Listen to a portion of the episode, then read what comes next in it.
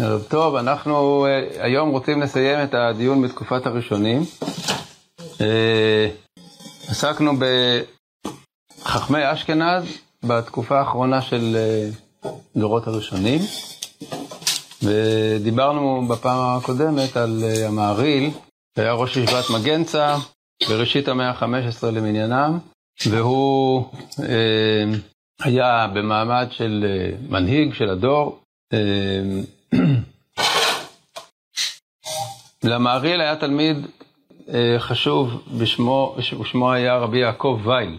רבי יעקב וייל, מעריו, ככה אה, מביאים אותו הפוסקים, היה אה, הסמכות ההלכתית באשכנז, בגרמניה, אחרי המעריל, ויש לנו ממנו שני חיבורים. א', ספר שאלות ותשובות, שמראה שבאמת פנו אליו בשאלות מכל אה, רחבי אשכנז והסביבה, וגם ספר אה, שנקרא בשם הלכות שחיטה ובדיקה.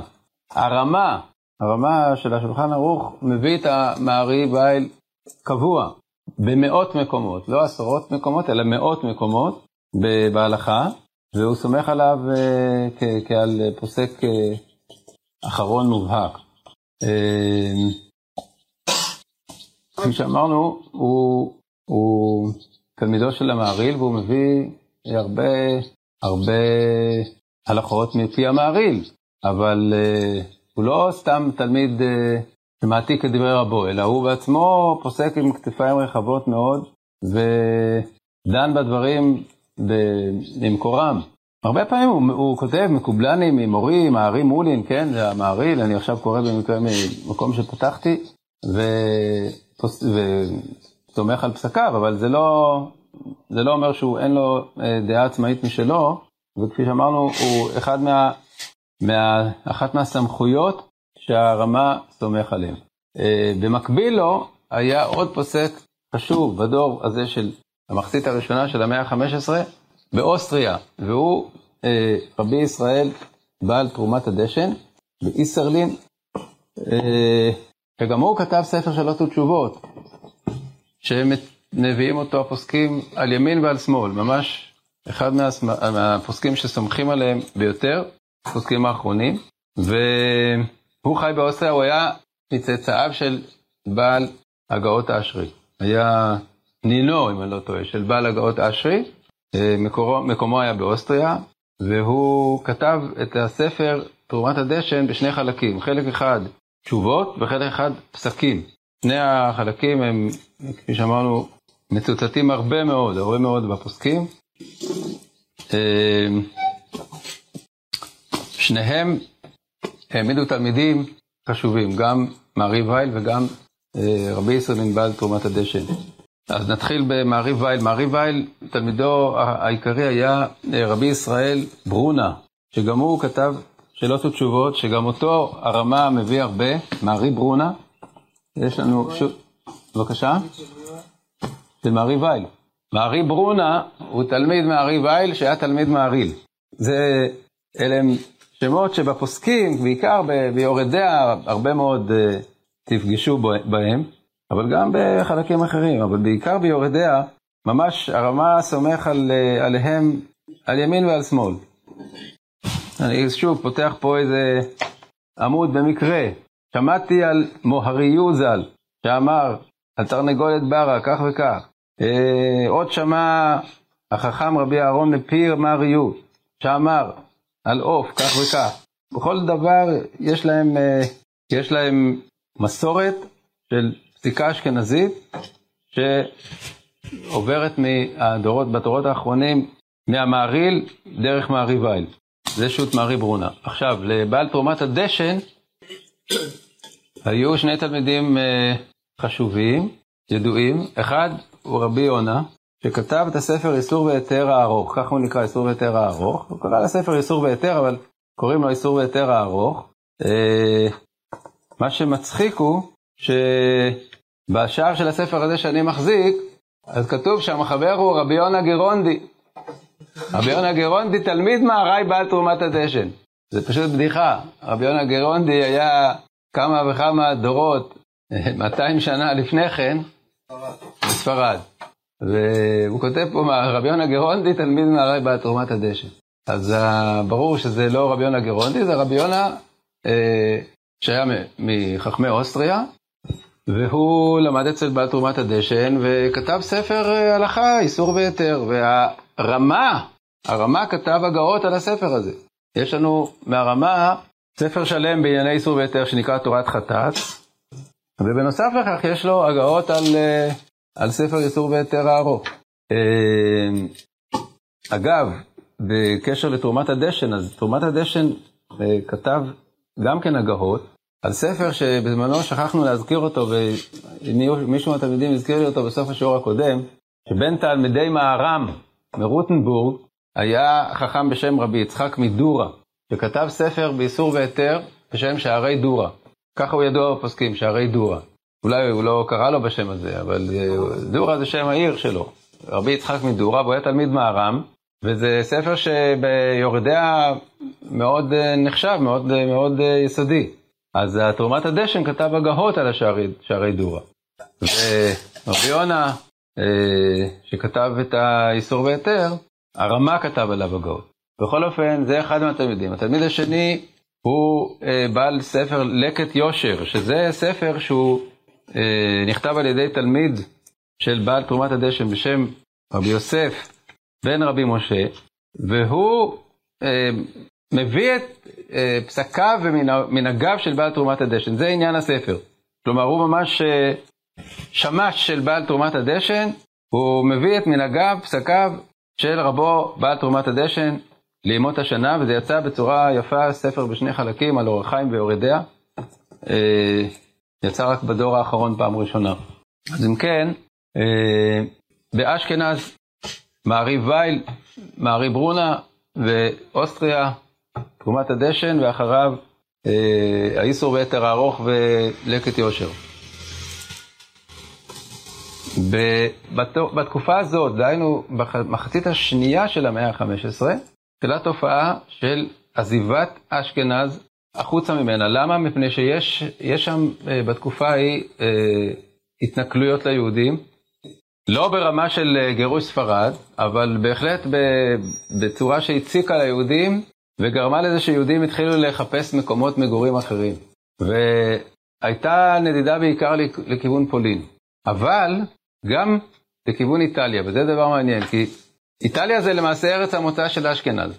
כל יהדות אשכנז התחילה מאיטליה, אם אתם זוכרים, מתחילת תקופת הראשונים באשכנז, אז הזכרנו את זה שהקהילה הראשונה בגרמניה הייתה קהילה שהגיעה מאיטליה, שבימי קרל הגדול, הוא העביר יהודים מאיטליה לגרמניה, ועכשיו, בסוף תקופת הראשונים, יש נדידה חזרה לאיטליה. מצד אחד לפולין, מזרחה, מצד שני לאיטליה דרומה. אז יש לנו ככה, יש לנו בפולין, בסוף תקופת הראשונים, אה, חכם בשם מהר"ם מינץ, רבי משה מינץ, ש... זה במחצית השנייה של המאה ה-15. מהר"ם מינץ הוא בן דורם של אה, תלמידי מעריב וייל ותרומת הדשן. כלומר, מעריב וייל ותרומת הדשן היו באמצע המאה ה-15, זה כבר הדור של סוף המאה ה-15, אה, הדור של תלמידה, תלמידיהם של מעריב וייל ושל, אה, ושל תרומת הדשן. אז יש לנו מהר"ם מינץ שהוא מתיישב בפולין, והוא מהראשונים של, אה, מראשוני היהודים הידועים לנו בפולין. כתב אה, ספר שאלות ותשובות, אין לנו את כולו, יש לנו, יש לנו בכל אופן איזה ספר אה, הגון של שאלות ותשובות של מהר"ם מינץ מפולין.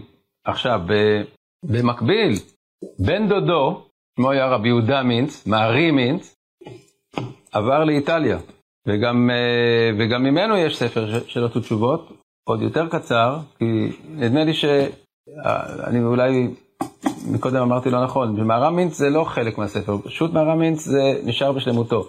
השו"ת מערי מינץ נשאר רק חלק מהספר, חלק אה, יחסית קטן, והוא היה באיטליה, אה, זקן החכמים, הוא היה זקן מופלג, הוא, הוא הגיע מעל לגיל 100 שנה, ונחשב ככה לפוסק של, אה, של איטליה. ב... הוא היה בעיר פדובה. בעיר פדובה התרכזה קהילה אשכנזית שהחזיקה מעמד הרבה שנים בתור קהילה אשכנזית. כלומר, קהילה שהיו בה יוצאי אשכנז. גם בתקופה ממש של, הש, של המאות השנים האחרונות, היו מתפללים שם בנוסח אשכנז, בפדובה, ולא בנוסח האיטלקי, אלא בנוסח אשכנז. מי שהיה שם, בין השאר, זה הרמח"ל. הרמח"ל גם כן הגיע לשם. ו... טוב, בכל אופן, אה, אנחנו חוזרים לתקופת ה... סוף תקופת הראשונים, אז הגיע ל... ל... הגיעו ל... לאיטליה עוד שני חכמים חשובים ביותר, אחד מהם, חוץ ממערי מינץ, אחד מהם זה המ... המעריק, המעריק קולון.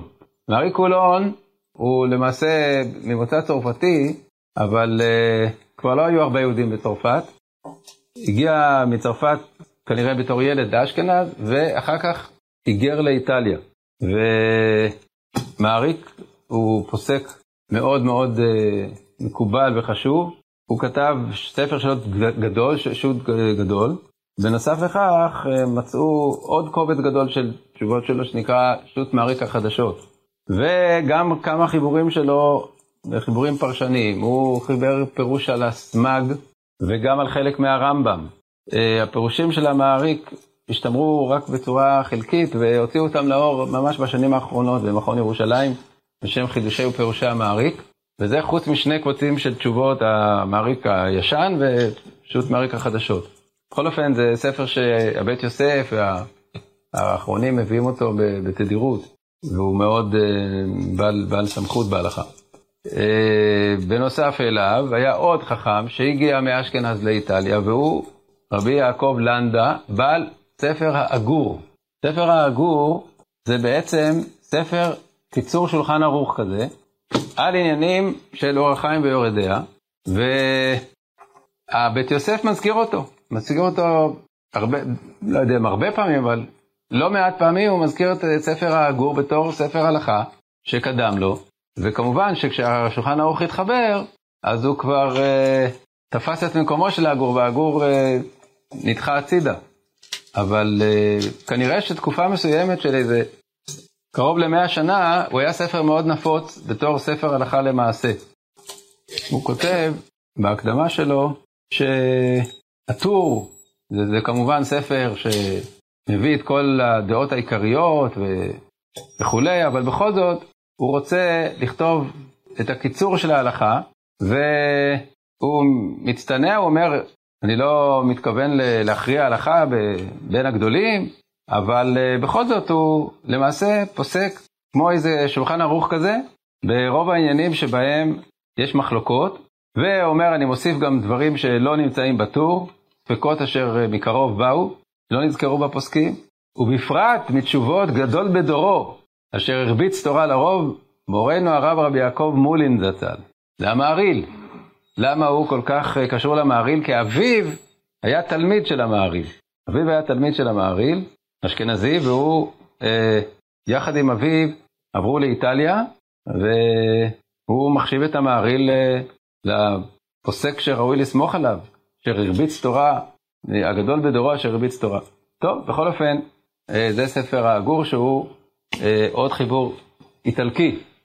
אז יש לנו באיטליה אה, מערי מינץ, מעריק, מעריק קולון, והגור זה שלושה חכמים שחיו בסוף המאה ה-15 באיטליה, והם למעשה סוף תקופת הראשונים. בפולין היה מהר"ם מינץ, ובגרמניה עצמה, באשכנז עצמה, היה פוסק אה, גם כן חשוב ביותר, ששמו היה רבי יעקב מרגלית. רבי יעקב מרגלית היה רב של אה, העיר נירנברג, נדמה לי, בגרמניה, והוא כתב שני חיבורים שהרמה מביא אותם להלכה וסומך עליהם לחלוטין, אחד סדר הגט ואחד סדר חליצה. זה חיבורים, זה חיבורים שלמים, כי בסדר הגט זה בעצם כולל את כל הלכות גיטין, הלכה למעשה, איך כותבים, מה עושים, כל דבר, כל ספק שיש, כל, כל בעיה שיש, והרמה מביא אותו כמות שהוא, את uh, סדר הגט. וגם סדר חליצה. זה שני ספרים שהתחברו uh, על ידי רבי יעקב מרגלית בגרמניה בסוף תקופת הראשונים. יצאו לאור, לאור מהדורות טובות עכשיו, בשנים האחרונות. אז uh, כן. רב, רבנו הרמה, אני קורא פה מהקדמה, בהלכות גיטין, ייבום וחליצה, מבסס את פסקיו על ספר זה. ועוד חכם שהיה בגרמניה עצמה, רב אייזק שטיין, אה, כתב פירוש על הסמג, שנמצא בתוך ספרי הסמג שלנו, אה, פירוש אה, מערה, שטיין, רבי אייזק שטיין, שהוא פירוש על הסמג. אז אנחנו רואים שהיו גם בגרמניה, גם באוסטריה, גם בתפוצות, דהיינו בפולין ובאיטליה, עוד חכמים חשובים בסוף תקופת הראשונים, חכמים שלא נעלמו בתום הנשייה, אלא בעצם הפסקים שלהם אה, שימשו יסוד למנהג אשכנז הנוהג עד היום. כלומר, אמרנו שהרמה ביסס את השיטה שלו על, על הכלל של הלכתא כבתראי. לעומת הבית יוסף, לעומת הבית יוסף שקבע את הכלל של אה, שלושת עמודי ההוראה, דהיינו שהוא לוקח את גדולי הפוסקים לאו דווקא של הדורות האחרונים, אלא של כל התקופה של הראשונים. הריף, הראש והרמב"ם, ואומר שצריך לפסוק על פי רוב מניין שלהם, הרמה נקט בכלל אחר לגמרי. הרמה אמר, הלכתא כבתראי, כלומר צריך ללכת לפי מה שפסקו האחרונים, האחרונים אלה שקרובים אלינו, רבותינו של הדורות האחרונים.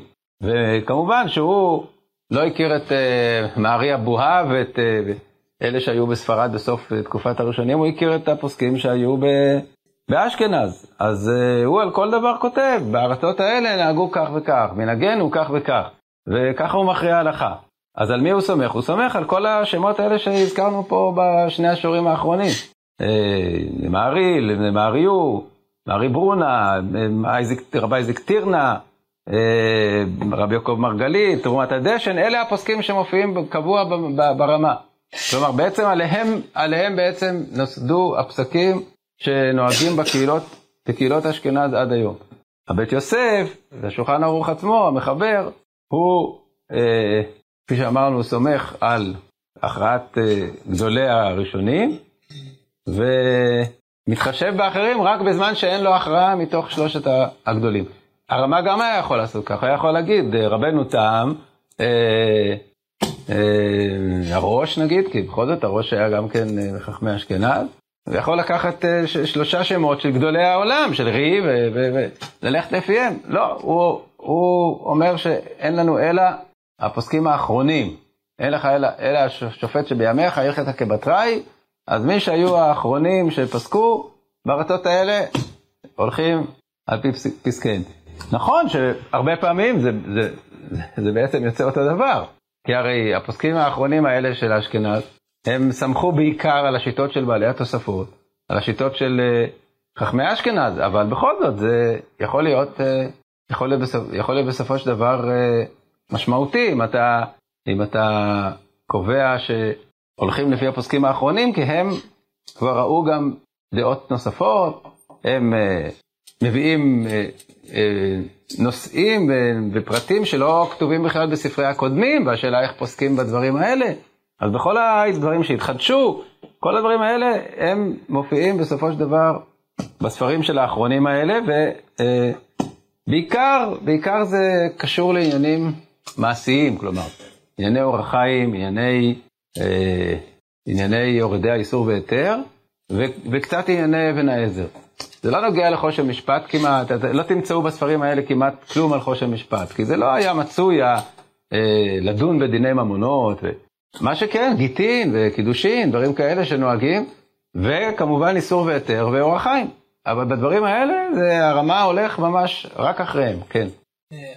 אה, אין בעיה אחרת בפסיקה של הבית יוסף, כאילו הריב והרמב"ם לא כמעט תמיד יסכימו, ויהיו שתיים נגד אחד נגד הראש? זה נכון מה שאתה אומר, שהריב והרמב"ם כמעט תמיד מסכימים, אבל אה, הרבה פעמים במחלוקות, אז לא יודעים גם מה דעת הריב. כי הריב כותב בצורה מאוד קצרה את, את מה שכתוב בגמרא. הרבה, בהרבה מקרים אתה לא יודע מה דעת הריב, כלומר אתה יכול לפרש את דעת הריב לכאן או לכאן. אז נכון שיוצא באמת הרבה פעמים שיש מחלוקת הרמב"ם והראש, אבל אז הבית יוסף נזקק לראשונים אחרים. אז הוא אומר, טוב, אם יש לנו אחד נגד אחד, אז אנחנו נראה מה אומרים הרמב"ן, הרשב"א ומרדכי וכל אלה. מה? הוא לא פוסק את הריב. הריף אין לו מה לעשות איתו, כי הרבה פעמים אתה לא יודע מה, מה דעת הריף בשאלה הזאת. כי דעת הריף אה, היא לא תמיד ברורה. ברור שבמקרה שזה דברים ש, שהמחלוקת היא ברורה, ו, וגם הריף והרמב"ם אומרים דעה אחת, אז הוא יפסוק כמותם, אבל הרבה פעמים הנושאים שדנים בהם הם כאלה שבריף אין לך הכרעה. הריף מביא את הגמרא, אבל אם, אם, אם לדון כך או לדון כך, זה יכול להיות מחלוקת בין הרמב"ם והראש, יכול להיות בין ראשונים אחרים. לא תמיד זה שלושת עמודי ההוראה, לפעמים הוא מביא, הרבה פעמים הוא מביא הלכות ש... שהרשב"א מזכיר אותם, שהרמב"ן מביא אותם, והם לא, נמצא, לא תמצא אותם ברמב"ם או בריף. אז, אה, אז שם הוא כמובן אה, סומך גם על ראשונים אחרים. אבל uh, העיקרון שהולכים אחרי גדולי הפוסקים, למרות שהם חיו לפני דורות רבים, זה עיקרון של הבית יוסף, וה, והרמה uh, תפס עיקרון אחר, העיקרון של הלכתה כבתראי. ובאמת uh, זה עוד, צריך לבדוק מה השורשים של המחלוקת הזאת. כלומר, יש פה, יש פה בעצם מחלוקת בכללי הפסיקה. אז מה היה נאמר בזמן האמוראים? איך התייחסו ל... יש כלל של אין הלכה כתלמיד במקום הרב, מצד אחד. מצד שני, יש כלל של הלכתא כבתראי. כלומר, אז יש בגאונים פשרה כזאת, שעד הדור של אביי ורבא אין הלכה כתלמיד מכל מרב. מאביי ורבא הלכתא כבתראי. למה? אז הם מסבירים שמאביי ורבא היו כבר בישיבות, אה, הייתה תנועה בין הישיבות, והכירו את כל הדעות. הכירו את כל הדעות ויכלו לדון בצורה יותר אה, מלאה, כאילו, יש לך כבר את הכל לפניך. מה שאין כן בדורות ראשונים, שכל ישיבה הייתה בפני עצמה, ואין הלכה כתלמיד במקום הרב. אבל כשהאחרונים כבר אספו את הכל, אז זה, זה איזה מין אה, הבדל היסטורי כזה. יכול להיות, ש, יכול להיות שהרמה הרמה סבר שאנחנו יכולים גם לגבי הדורות של הראשונים להגיד הלכת כבתראי מאותה סיבה. יכול להיות שבית יוסף חשב שזה לא שייך בדורות של הראשונים. צריך לעיין בזה, אני לא יכול כרגע לומר דבר ברור, למה באמת אה, אה, הבית יוסף נקט בכלל שלו והרמה בכלל שלו, אבל יש שורשים כנראה לדבר הזה. מדוע אה, כל אחד נקט בכלל מסוים? כן. למה באמת לא כתבו, בדור הזה, לא כתבו כלום על הגמרות, נביאים וזה חידושים, על פסיקים? זה מראה, זה מראה באמת את, ה, את הירידה את הירידה של, של, אה, של לימוד התורה בישיבות. כלומר, הדורות של אה, בעלי התוספות באשכנז, או אפילו שלפני כן, של אה, רש"י, של חכמי אשכנז הראשונים, ראינו גרשום מאור הגולה וכל מה שהיה אז, הם היו מרוכזים מסביב לישיבה. כלומר, הישיבות היו ישיבות גדולות, ששם למדו את כל הש"ס, וכתבו פירושים, כתבו חידושים, והפסיקה זה היה כבר אה, דבר משני. אבל בדורות המאוחרים כנראה שישיבות כבר לא היו בקנה מידה כזה. ראינו שישיבת מגנצה של המעריל זאת, זאת הייתה ישיבה אחרונה שעוד הייתה קיימת בכלל. אז היו תלמידי חכמים שיושבים כל אחד במקומו, ומה הם צריכים לעשות? הם צריכים לדעת להורות הלכה לציבור. רבנים, הם היו רבנים, לא היו ראשי ישיבות, אם נגדיר את זה ככה. אז לכן הם לא כתבו חידושים, הם כתבו פסקים. הם היו צריכים לדעת לענות שאלות לקהל. אבל בזמן ריב ורבנו תם, אז התוקף של התורה, הגדלות של התורה הייתה הלימוד הישיבתי. הרי מספרים שם על עשרות תלמידים שיושבים לפני ריב, וכל אחד יודע מסכת, והוא, ולומדים את הגמרא, זה מה שהם עושים, הם לא... שאלות בהלכה זה היה כאילו משהו דדי או טפל בשביל ה, בשבילם. עיקר, עיקר העיסוק שלהם היה בלמדנות. כמו אחרי זה, לא? בבקשה? כן, נכון. חזר העניין שלו, כשהקימו ישיבות, בדיוק, כשהקימו ישיבות וכש, וכשהתאפשר יותר לעסוק בזה. אבל בסוף תקופת הראשונים, באשכנז לפחות, זה כבר היה מצב אחר לגמרי, זה כבר היה מצב של uh, קהילות שצריך פשוט לדעת uh, להורות להם הלכה. קשור? כן. בספרד, בספרד דווקא היו ישיבות בסוף תקופת הראשונים. הייתה ישיבה של uh, טולטולה, בישיבה של סמורה, ושם באמת אה, שם באמת כתבו גם, אה, כתבו גם אה, ספרי פירושים, מארי אבואב ודרכי הגמרא, כתבו על למדנות, על... אבל ב... באשכנז היה מצב אחר. בכל אופן, אנחנו אה, ראינו שבעצם לאורך כל התקופה, מתקופת הגאונים ועד סוף תקופת הגאונים, ועד לגירוש ספרד, רצף של 500 שנה, היו בכל המרכזים הגדולים, היו גדולי תורה שחיברו חיבורים, שהאוצרות האלה נשארו לנו לדורות, ובעיקר בדור האחרון, ממש בחמישים שנה האחרונות, התגלו הרבה הרבה דברים חדשים, ונתפסו מחדש, וספרים שלא לא נתפסו מעולם, או שנתפסו פעם בצורה משובשת, נתפסים היום בצורה טובה ומהירה, ויש בהחלט אה, אה, עדנה ל, ל, לכל התקופה הזאת בימינו.